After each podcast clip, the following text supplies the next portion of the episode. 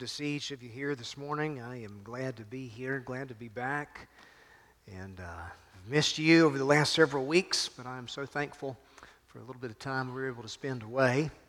Um, someone asked, Well, what did you do while you were gone on your sabbatical? Well, we didn't really go anywhere exotic. Hate to burst your bubble. Uh, if you were thinking we were traveling the world, we went to the beach one week. And uh, the last little while, I've spent a lot of time working outside and uh, cut and hauled 10 loads of firewood for my grandmother who lives up in the mountains. Spent a lot of time working outside, cutting brush, piling brush. I told somebody, uh, I'm ready to get back to work because all this manual labor is about to kill me. Um, but we really enjoyed our time, and I'm so thankful for you as a church family affording me that opportunity. Spent a lot of time reading. Um, one of the most encouraging things, I think, for my sake and our family was really for the first time, our family had the opportunity to go to church together as a family in one vehicle. And so now it seems like we're up to three. And so uh, coming at different times, coming and going. But that was really special. We were able to travel and uh, went to several different churches, went to church with some of our extended family. And so uh, heard a lot of good preaching. I'm thankful for Jonathan Goodman, who has been used of the Lord in my absence. So thank you, Brother Jonathan. I'm so very, um, um, we're blessed to have him, so thankful for him. And I know that uh, the Lord has used him to speak into your life uh, in the study through Philippians. And so, with that in mind, I want you to go with me this morning to um, the sixth chapter of Ephesians. And one of the things that the Lord was really working into my heart over the last several weeks. I did a lot of reading, especially in the area of prayer, spiritual warfare. I don't know if you realize it or not, but we are entrenched in a battle. The Christian life can best be described not as a playground, but as a battleground.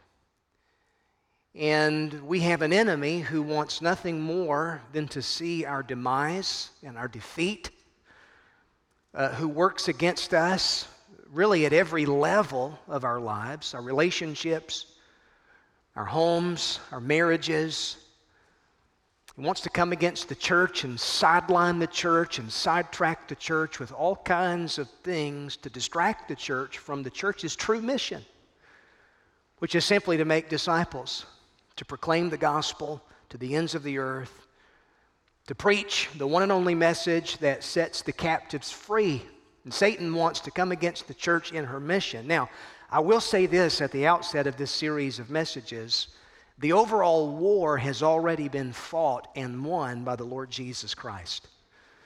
Which means that as believers, even though we're entrenched in a battle, we're not fighting for victory. But we are fighting from a place of victory which has already been given to us and secured by our faithful captain, the Lord Jesus Christ. And that's precisely the Apostle Paul's point in this passage of Scripture in Ephesians chapter 6. I want to invite you to stand with me this morning as we read the Word of God together, beginning in verse number 10, Ephesians chapter 6. Now, I'll be honest, we visited a lot of churches over the last several weeks, and uh, had a great experience really at every church that we went and were a part of. But one thing that I so love about Green Street is that whenever I tell you to turn to a place in your Bible, you hear the holy turning of pages. I like it. And uh, our, our later service, a little bit younger of a service, you see more of a holy glow in that service as they switch their Bibles on. But the fact that you've got your Bible and that uh, we've gathered around the Word of God, and this is really the focal point of our gathering this morning. We're just so thankful. But Ephesians chapter 6, verse number 10, the Bible says, Finally, be strong in the Lord and in the strength of his might. Put on the whole armor of God that you may be able to stand against the schemes of the devil. For we do not wrestle against flesh and blood, but against the rulers against the authorities, against the cosmic powers over this present darkness, against the spiritual forces of evil in the heavenly places. Therefore, take up the whole armor of God that you may be able to withstand in the evil day, and having done all, to stand firm. Stand therefore, having fastened on the belt of truth, and having put on the breastplate of righteousness, and as shoes for your feet, having put on the readiness given by the gospel of peace. In all circumstances, take up the shield of faith with which you can extinguish all the flaming darts of the evil one. And take the helmet of salvation and the sword of the Spirit, which is the Word of God, praying at all times in the Spirit with all prayer and supplication. To that end, keep alert with all perseverance, making supplication for all the saints, and also for me that words may be given to me in opening my mouth boldly to proclaim the mystery of the gospel, for which I am an ambassador in chains, that I may declare it boldly as I ought to speak. So notice in this passage, Paul is really sounding the cry, the battle cry. This is a Christian call to arms. And so this morning I want to speak from that subject a believer's call to arms. The Apostle Paul, in this passage of Scripture, wants us to know that we're involved in a spiritual conflict, but we're not without power, we're not without resources. And this conflict, really, it's, it's twofold in nature. Uh, there's sort of a defensive posture that we as believers are to take, meaning that we simply stand in the power of Christ. But it's not simply a defensive posture, but it's also an offensive posture, which means that we're to be on the go in the name of Jesus. Because notice ultimately, there toward the end of this text, Paul is saying that the ultimate purpose behind spiritual warfare, standing in the power of Christ and putting on the armor of God, ultimately it's so that we can be on the front lines declaring the gospel to the ends of the earth. So don't miss that. I know some people, when they think spiritual warfare, they think, well, is this going to get too charismatic? Well, it's unfortunate that a lot of people have put a lot of unnecessary emphasis on matters that are beyond the realm of what I believe is biblical. But, folks, spiritual warfare is a fact of life, whether you like it or not. The Christian life is a life of warfare.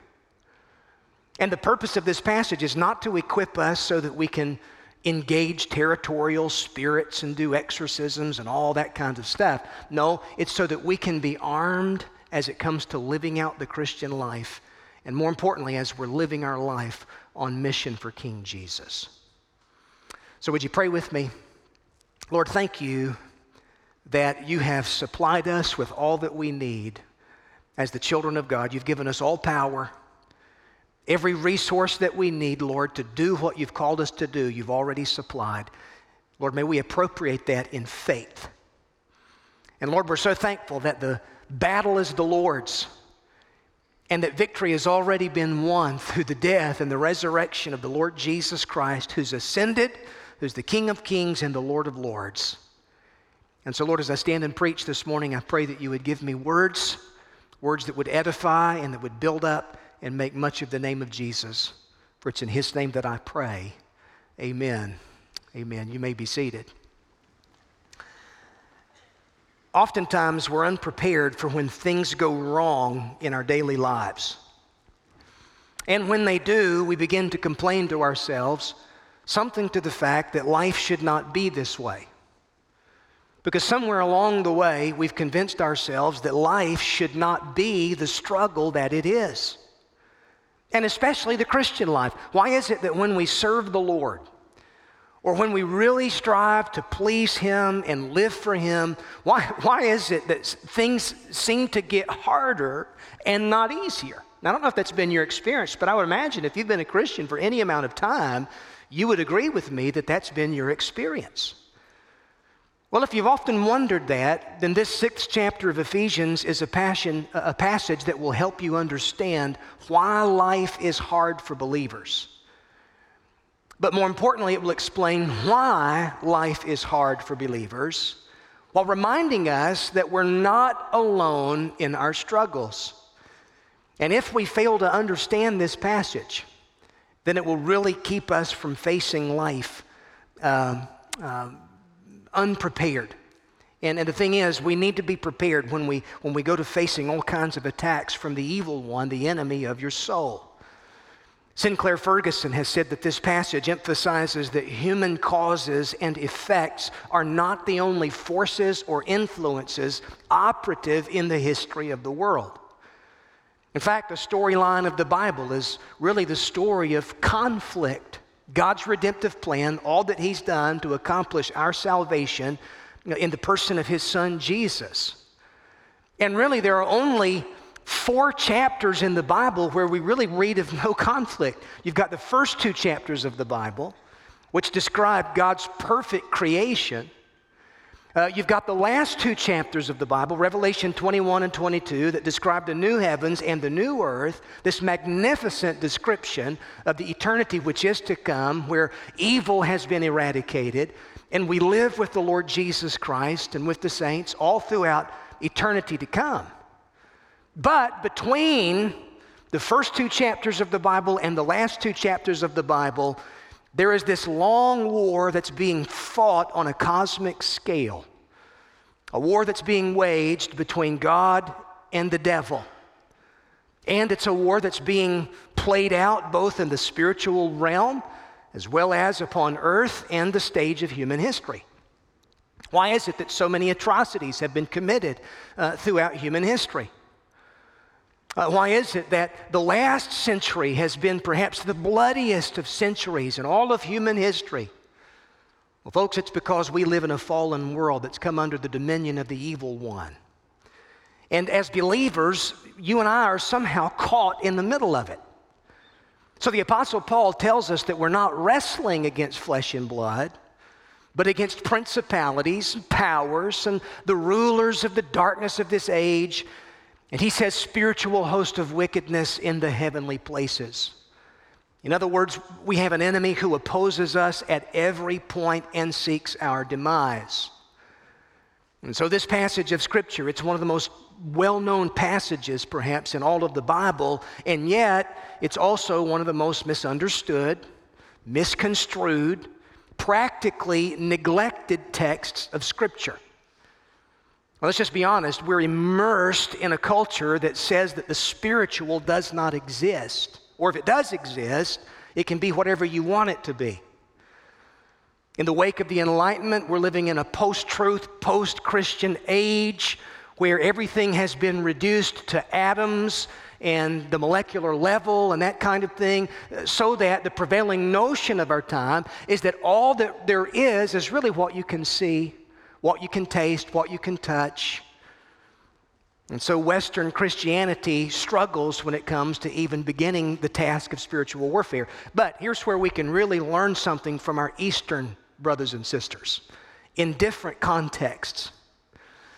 I've had the opportunity to be able to spend time with believers in Southeast Asia, uh, believers uh, in, in, in parts of Africa, uh, believers in parts of South America, the global South, different. And listen, they have absolutely no problem when it comes to believing in a spiritual realm and understanding the fact that there are indeed evil spiritual forces which try to work against us as the church in the proclamation of the gospel message. But for some reason in the West, even within the church, we may give lip service to the idea that there is a dark, evil spiritual realm where there are entities that oppose us. But we don't think about it. In fact, we even structure our ministry now to be so pragmatic, materialistic, that we really don't even need the power of God to be successful as a church. All we need is clever marketing. All we need is some good speaker. All we need is good music, and that's what will really draw a crowd. All right, now I'm come. I, have been six weeks since I've preached I'm preaching this morning. But if we really believed that the souls of men, women, and children were in the grip of darkness and in the grip of the evil one who wars against our soul, if we really believed what the Apostle Paul had to say when he said that the God of this world, the evil one, he's blinded the minds of people, he wants to keep people in the dark as to the truth. If we really believed that, then we would make prayer that much more of a priority in our personal lives we make prayer that much more of a priority in the corporate life of our church because ultimately we realize we're powerless when it comes to doing anything of spiritual value. We're powerless when it comes to doing anything, when it comes to saving people and snatching people from the jaws of hell itself. But you see, here's the thing Jesus said, I've come that you might have life. Uh, the Apostle John says that the reason the Son of God, the, the reason the Son of God appeared was to destroy the works of the devil. Greater is he that is in me than he that's in the world.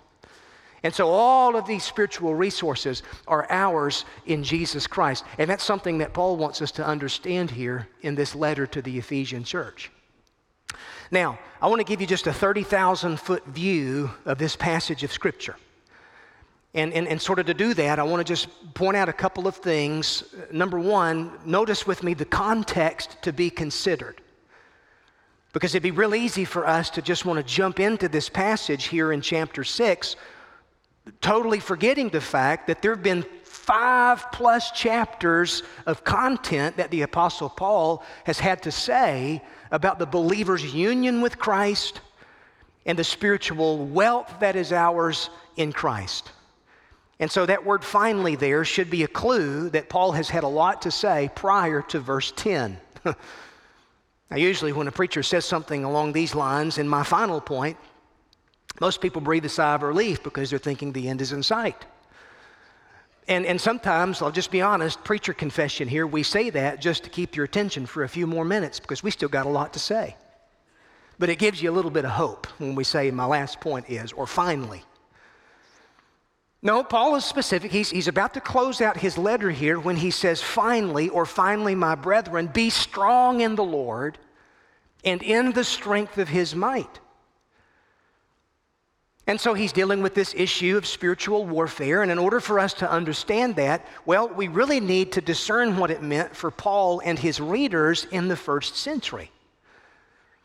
And so before we really dive into this passage of Scripture, like we're going to do over the next few weeks, we really need to pay attention to what he's already explained.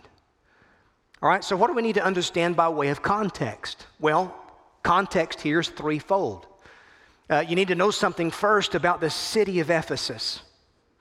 All right, Paul's writing a letter to the Ephesians or the Ephesian believers in the city of Ephesus.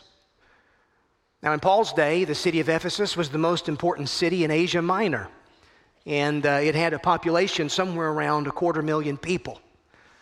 If we were to go to modern day Turkey, we could tour the ruins of the ancient city. But in, in the first century, Ephesus was really the primary harbor for the region. And so the city was strategically located at the mouth of the Cayster River, not far from where that river flowed into the Aegean Sea. And so travelers by ship, um, who in, they disembarked there at that harbor, they traveled along this wide column lined road called the Arcadian Way all the way into the city's center. Now, it's interesting, scholars point out that back during the first century, uh, silt that was being deposited by the river was slowly filling up the harbor, which forced the city to constantly work in order to keep that channel open. And so the battle would eventually be lost, and now today's ruins are some six miles from the sea. Now, pay attention to that because in Ephesus, what was water became land, what was land became water. Unseen forces were constantly at work to alienate the citizens of the city from its lifeblood, from its harbor, from its port. Now, that would be a really good illustration of what the enemy would try to do later on in the church. You remember many years later, Jesus writes a letter to the church at Ephesus, Revelation chapter 2. And he says something to the Ephesian believers. He says, I have this against you. You've left your first love. Passionate love for him was slowly being replaced by busyness in his name. Spiritual matters were being reduced to mere formality. And by the way, that's one of the enemy's primary tactics. It's not that he just wants to fill your calendar with bad things, but it may just be that he wants to fill your calendar with good things so as to keep you from the best things, sitting at Jesus' feet, feasting upon his riches of his grace, giving yourself to pursuing his mission in the world. Listen, the enemy, if he can just confuse the church and distract the church, and he can sideline the church. And so, something worth mentioning is the fact that Ephesus had a reputation for being really a center for magical practices that tried to manipulate the spiritual world. The patron deity of Ephesus was the goddess Artemis, uh, whom the citizens of Ephesus believed to hold power over nature and over the spirits and ultimately over fate itself. And so, so many of the citizens, the leading citizens of the city, were involved, deeply involved in occultic practices, pagan religion. And so, don't think so much that they were modern materialists in the sense that the average American is today in, in, in post Christian America. They, they believed in the spiritual realm. But you see, they were not in the truth, it was pagan religion, it was mystical, and so there were deep avenues that had been opened up into the demonic. Now, that's the city of Ephesus, but what about the church? Because we need to know something about the church that had been planted there in the city itself. Well, Acts chapter 18 says that Paul came to Ephesus first. He first came to Ephesus on his second missionary journey, long about 53 AD or something but he didn't really stay there very long. Uh, Luke, who writes the book of Acts, he, he tells us that, that Paul left Aquila and Priscilla along with Apollos there. And then, some two years later, Paul makes it the base of his outreach throughout all of Asia Minor. Acts chapter 19 says that he ends up staying in Ephesus for uh, more than two and a half years, and it was the longest that the Apostle Paul ever stayed in one place. so that by the time he leaves Ephesus, the church that had been planted at Ephesus was a strong church, a vibrant church, became the mother church of many of the other congregations that were scattered throughout Asia Minor. And so Luke says in, in, Acts chapter 19 that on a daily basis, they're in a place called the Hall of Tyrannus. Uh, the Apostle Paul was showing from the scriptures that Jesus was the Christ. This continues for two years so that all the residents of Asia heard the word of the Lord, both Jews and Greeks. Now, listen to this. Verse 11 of Acts 19. And God was doing extraordinary miracles by the hands of Paul. So, God was doing a great work, but it was not without enemy opposition. Because men and women who were under the influence of the demonic, they were being set free. Acts chapter 19 even tells us that one such event caught the entire city's attention. Uh, there were some itinerant Jewish exorcists who decided to invoke the name of Jesus over those who were possessed with evil spirits. And there were seven sons of a Jewish priest named Sceva who, who said, I adjure you by the Jesus whom Paul proclaims. And so the man who's possessed by the demonic spirit says, Jesus I know and Paul, I recognize, uh, but who are you? And then Luke says that this demonized man, he leaps upon them, masters and overpowers them so that they flee from the house naked and wounded. Now, how's that for an exorcism? I mean, listen, the exorcism, they ain't got nothing on that. But fear fell upon them all, the Bible says, so that the name of the Lord Jesus was magnified now, listen to this. And it has such a major impact there on the city that the whole city takes note of it. Listen, when God shows up and people are being set free, it's something that other people take note of. And so, verse 18 of Acts 19 says that many of those who were now believers, they came confessing, divulging their practices. And a number of those who had practiced magic arts brought their books together and burned them in the sight of all. They counted the value up to be more than 50,000 pieces of silver. And so, to put that in perspective, this would have been in the millions of dollars. It would have been the equivalent of one, the salary, the annual salary of 150 people. So, spiritual awakening then had come to the city of Ephesus. And so here you have these very people who had been steeped in false religion. They're now becoming Christians. That leads to a growing church. They then began to part with their former ways of living and believing. But this spiritual awakening has consequences because Luke goes on to say that there's a silversmith there in the city of Ephesus. His name is Demetrius. And he made his, his living by, by making silver shrines of the goddess Artemis. And so he gathers together the others who were in that similar trade and convinced them that Paul was a threat to the city's welfare. So the whole city is set in an uproar and confusion, and the situation was so serious that the disciples were concerned for Paul's life, and so he leaves the city. But it was not before a vibrant church had been planted there in the heart of that city of darkness. Now, that's the context of, of the city, the context of the church. Well, what about the context of, of Paul's correspondence to the church, which is this letter known as the Ephesians? He's writing from prison in Rome, long about seven years after the fact. And, and he's explaining to these Ephesian Christians the spiritual realities of being in Christ. What he's concerned for in Ephesians is that they, they, they possess a Christian worldview in the midst of such a dark and pagan culture. And so his statement, all the way back in chapter 1, verse 1, as he begins his letter, really reveals to us his overall intention. He says, To the saints who were in Ephesus and are faithful in Christ Jesus.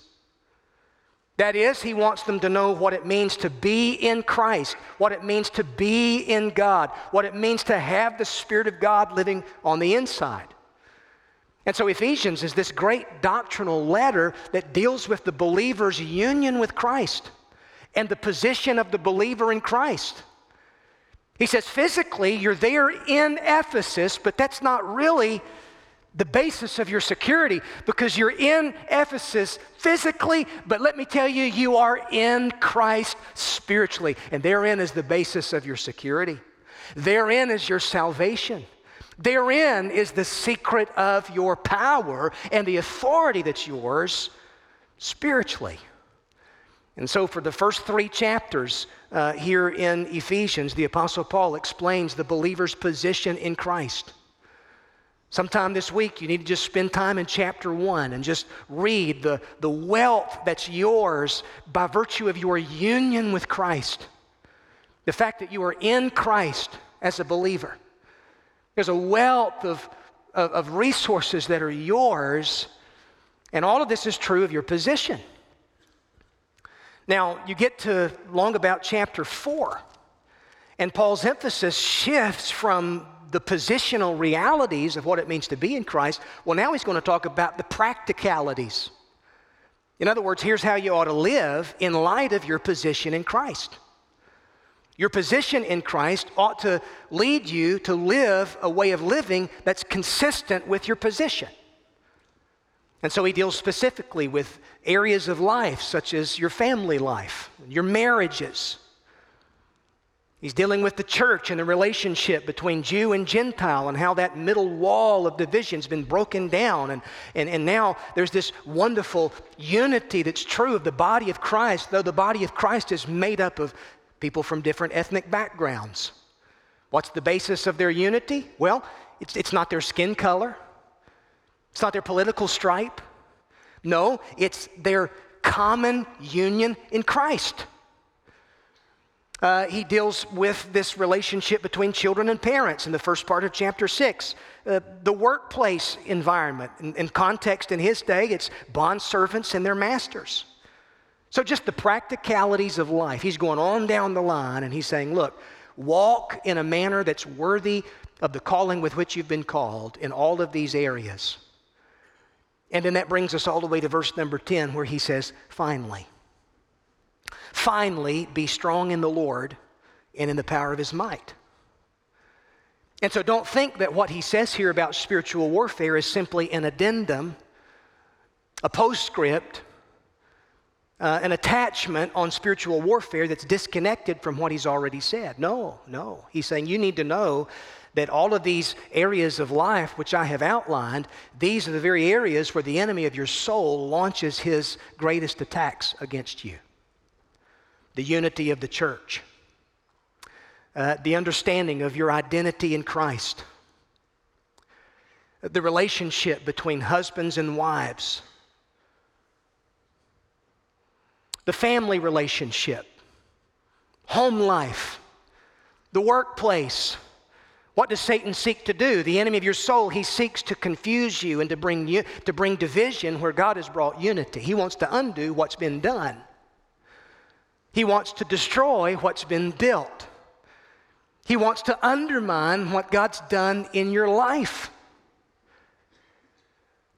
So don't think of spiritual warfare then as being something that's disconnected from everything else in your life. No. Men and women, every area of our lives are areas that can come under attack from the evil one, which is why Paul says, don't give him an opportunity. We'd better not be ignorant of his devices. And so that's the context then that needs to be considered. Now, notice secondly, the conflict that needs to be understood because Paul's dealing with this spiritual conflict. Finally, my brethren, uh, finally, be, be strong in the Lord and in the strength of his might. Put on the whole armor of God that you may be able to stand against the schemes of the devil. So he wants us to know that in Christ we have all the resources and all the power we need to live the Christian life. Our salvation is secure due to our vital union with Christ, but there's just one more thing we need to know. In spite of all of this power that's ours, resurrection power, life in a fallen world will not be easy. It will involve conflict for the man or woman who is in un- union with Christ. And so that's how Paul is ending his letter. It's a call to arms. It's a battle cry for every believer. So listen, I hope that we've never bought into this idea, this kind of teaching that sort of says, well, if you trust Jesus and you become a follower of Jesus, you'll never experience turbulence again in your life. That if you're just enduring some type of conflict, if there's some type of conflict in your life, it's just a result of your lack of faith. You don't have enough faith, and that's why you're experiencing conflict. And there's a Greek word to describe that kind of mindset, that kind of teaching. You know what it is? Baloney. It's a good Greek word. Because it's not true. Because if you are experiencing conflict, rather than that being something that's demoralizing to your faith, debilitating to you as a man or a woman, it ought to be something that really is encouraging in a roundabout way. Because it ought to be a reminder to you that, you know what?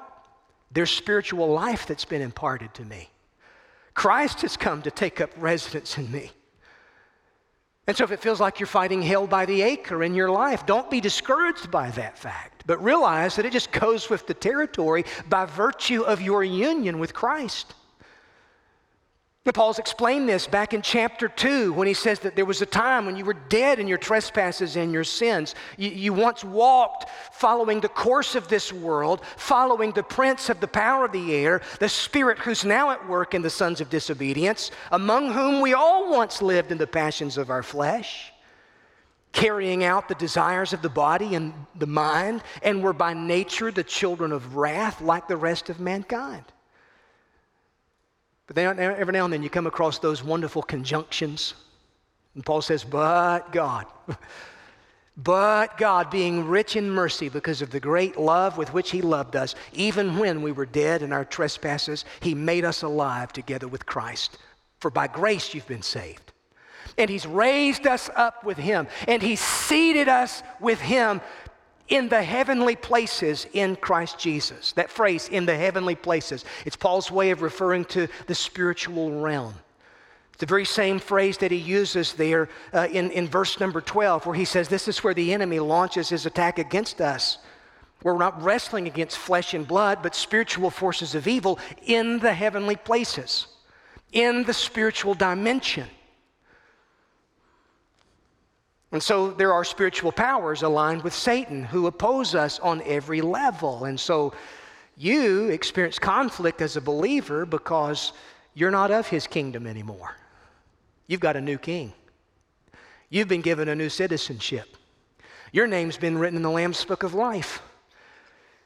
My citizenship is in heaven. Just like these believers, they may have been in Ephesus, but They were in Christ, and there was nothing that the enemy could ever do to see to it that they were no longer in Christ. And the same thing is true for you. You're in High Point. You're finding yourself in a mess this morning. You feel like you're in deep. You don't know what to do. The enemy's waged an assault on your mind. You're about to give up. You're about to throw in the towel. But you need to be reminded that even though you are in High Point, you are in Christ. And there's nothing that the enemy of your soul can ever do about that. Yes! That's why eternal security is such a wonderful doctrine, such a comforting truth to the people of God. So there's a conflict then, really a conflict of kingdoms, which is why ministry and gospel ministry for the church, it's never going to be an easy thing because we're taking territory from the usurper. And he fights against that.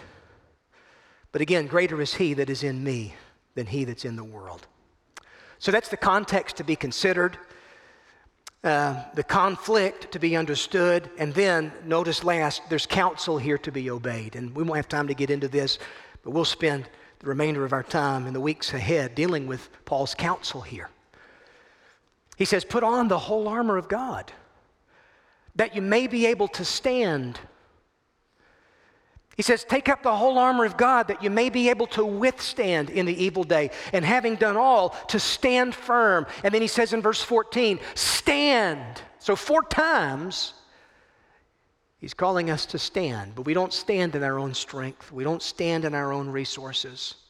We don't stand in our own smarts, because really I don't have any, you don't have any. But we stand in the power which is ours in Jesus Christ. And so, all the resources that I need to do hand to hand combat, by the way, that's the idea behind this word wrestle. There in verse number 12, we do not wrestle against flesh and blood. You know, part of the enemy's strategy is to convince you, to, to deceive you as to the nature of who your enemy is. Because if he can get us to turn our guns on one another, that's just one of his number one tactics. If he can just convince humanity to just train their guns on each other, then he can just operate there unseen, undetected in the shadows. No, listen, the Apostle Paul is, he's, he's, he's saying, no, we wrestle not against flesh and blood, but against spiritual evil. I want you to stand with me this morning. I've got to stop here.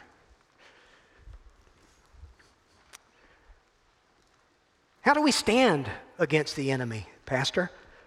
How do we really do that?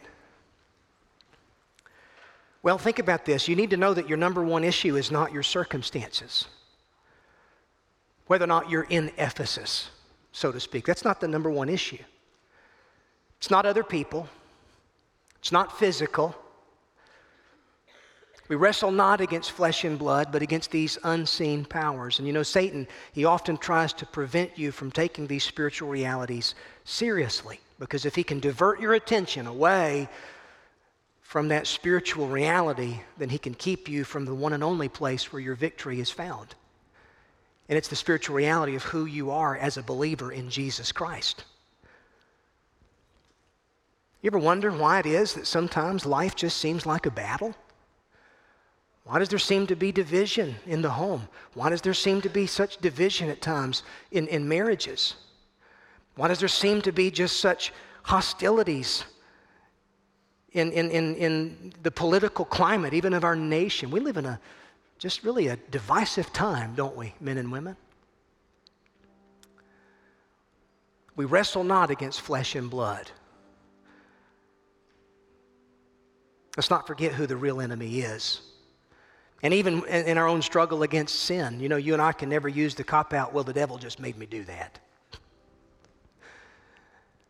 The devil may exploit you, they may exploit your tendency and your weaknesses and tempt you, but you know, the thing is, when I sin, I always, my will's always involved there. But the good news of the gospel is that God has given me everything in Christ that I need. Positionally, I've been given the righteousness of Jesus. And I'm going to show you the next few weeks how the armor of God that Paul outlines here, it's Christ himself. Now think about that. Truth, righteousness, salvation, gospel peace, the Spirit of God, the Word of God, everything. You've been given Christ Himself, who is the believer's victory. And so don't be defeated, don't be discouraged, but be encouraged. If you don't know Jesus this morning, listen, what's keeping you from coming to faith in Him? Confess your sin and say, Lord, I realize that I'm a sinner. I've sinned against you. My number one issue is that I am separated from God because of my sin, but I believe that Jesus has done all that's necessary through his death and his resurrection. His suffering and dying in my place, he's done everything that's necessary to reconcile me to God to save me, to cleanse me, to forgive me, to give me righteousness, to give me standing with God. Heads bowed and eyes closed. Lord, thank you for such spiritual truth. God, we're not even scratching the surface this morning. As a preacher, I feel wholly inadequate, Lord, to stand and proclaim such wonderful truth.